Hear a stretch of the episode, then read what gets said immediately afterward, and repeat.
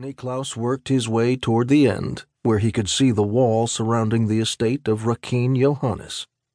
Storied tenements, so old they leaned out of true over the alley, blocked most of the moonlight, and a thick mist hung upon the city.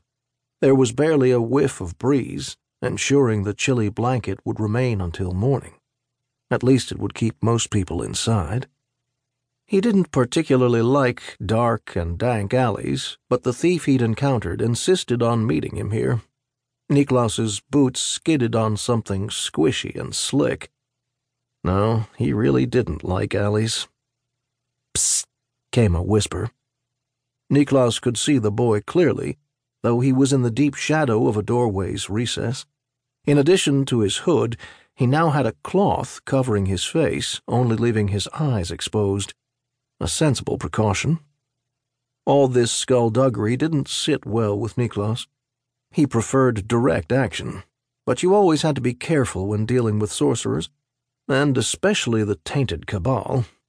Some, the most powerful, were able to breach the veil to the abyss and bring forth demonic minions to serve them. The only drawback was that demons were sadistic creatures who delighted in inflicting pain and misery upon people in order to sate their inhuman lusts. Only the higher order demons exhibited more complex thought processes, with the demon lords perhaps surpassing even the brightest of scholars. All right, Niklaus said. Unlock this gate for me. Then you can go. I'm coming inside with you, the thief said. Niklaus still didn't know the boy's name, wasn't sure he wanted to. It was probably a made up street moniker anyway. No, you're not. I am. I've spent far too long on this job to come up empty handed. I've expenses, you know. Three children and a wife who has a fondness for silks and gaudy jewelry. Something like that. The youth was barely old enough to shave, but what did Niklaus care what he spent his coin on? He was stealthy enough and looked to have a decent head on his shoulders. Time wasted arguing was time Rakeen had to replenish his powers, or grow suspicious of strange whisperings outside. Eliminating a member of the tainted cabal was surely a feat worthy of a visit from his lady. You stay behind me, Niklaus said. Remain hidden until I'm done. Then you can take whatever you like, but not before. Got it? The thief nodded eagerly.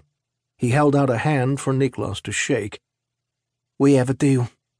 I'm Sly Diamond. Niklaus couldn't help himself. He laughed as he shook the boy's hand. Did you make that up yourself? What's wrong with it? Nothing. If you enjoy being laughed at. I like it. It certainly stands out. Well, let's go. Sly stared daggers at Niklaus for a moment, then pursed his lips. There are men looking for you he said cautiously. A green eyed man with black hair and dusky skin, wearing two swords, who maimed Draglaw in a fight. They say you're a great swordsman, and many want to test their blades against yours. Fools, Niklaus said. Most of them haven't drawn their swords outside of a training yard, and you can only fight the way you practice. Will you teach me? The streets in Riem are tough to grow up in, and no. But I said no. Sly glared at him for a few heartbeats, then, with exaggerated care, slipped from the doorway. I'll persuade you, he said firmly. I know a place where you can give me lessons. It's a room off the main sewer, close to the harbour. He slunk along the wall of the alley. Niklaus suppressed a sigh, but followed. They stopped at the main street and waited until it was clear. Across the cobbles, Niklaus could see a gate set into an opening in the wall, half covered with ivy. It looked like no one used it anymore. Sly darted across the street with Niklaus hot on his heels. Both of them were able to fit into the door's recess. Sly took a large bottle out of a pocket and poured oil on the hinges and into a padlock. Are you sure you have enough?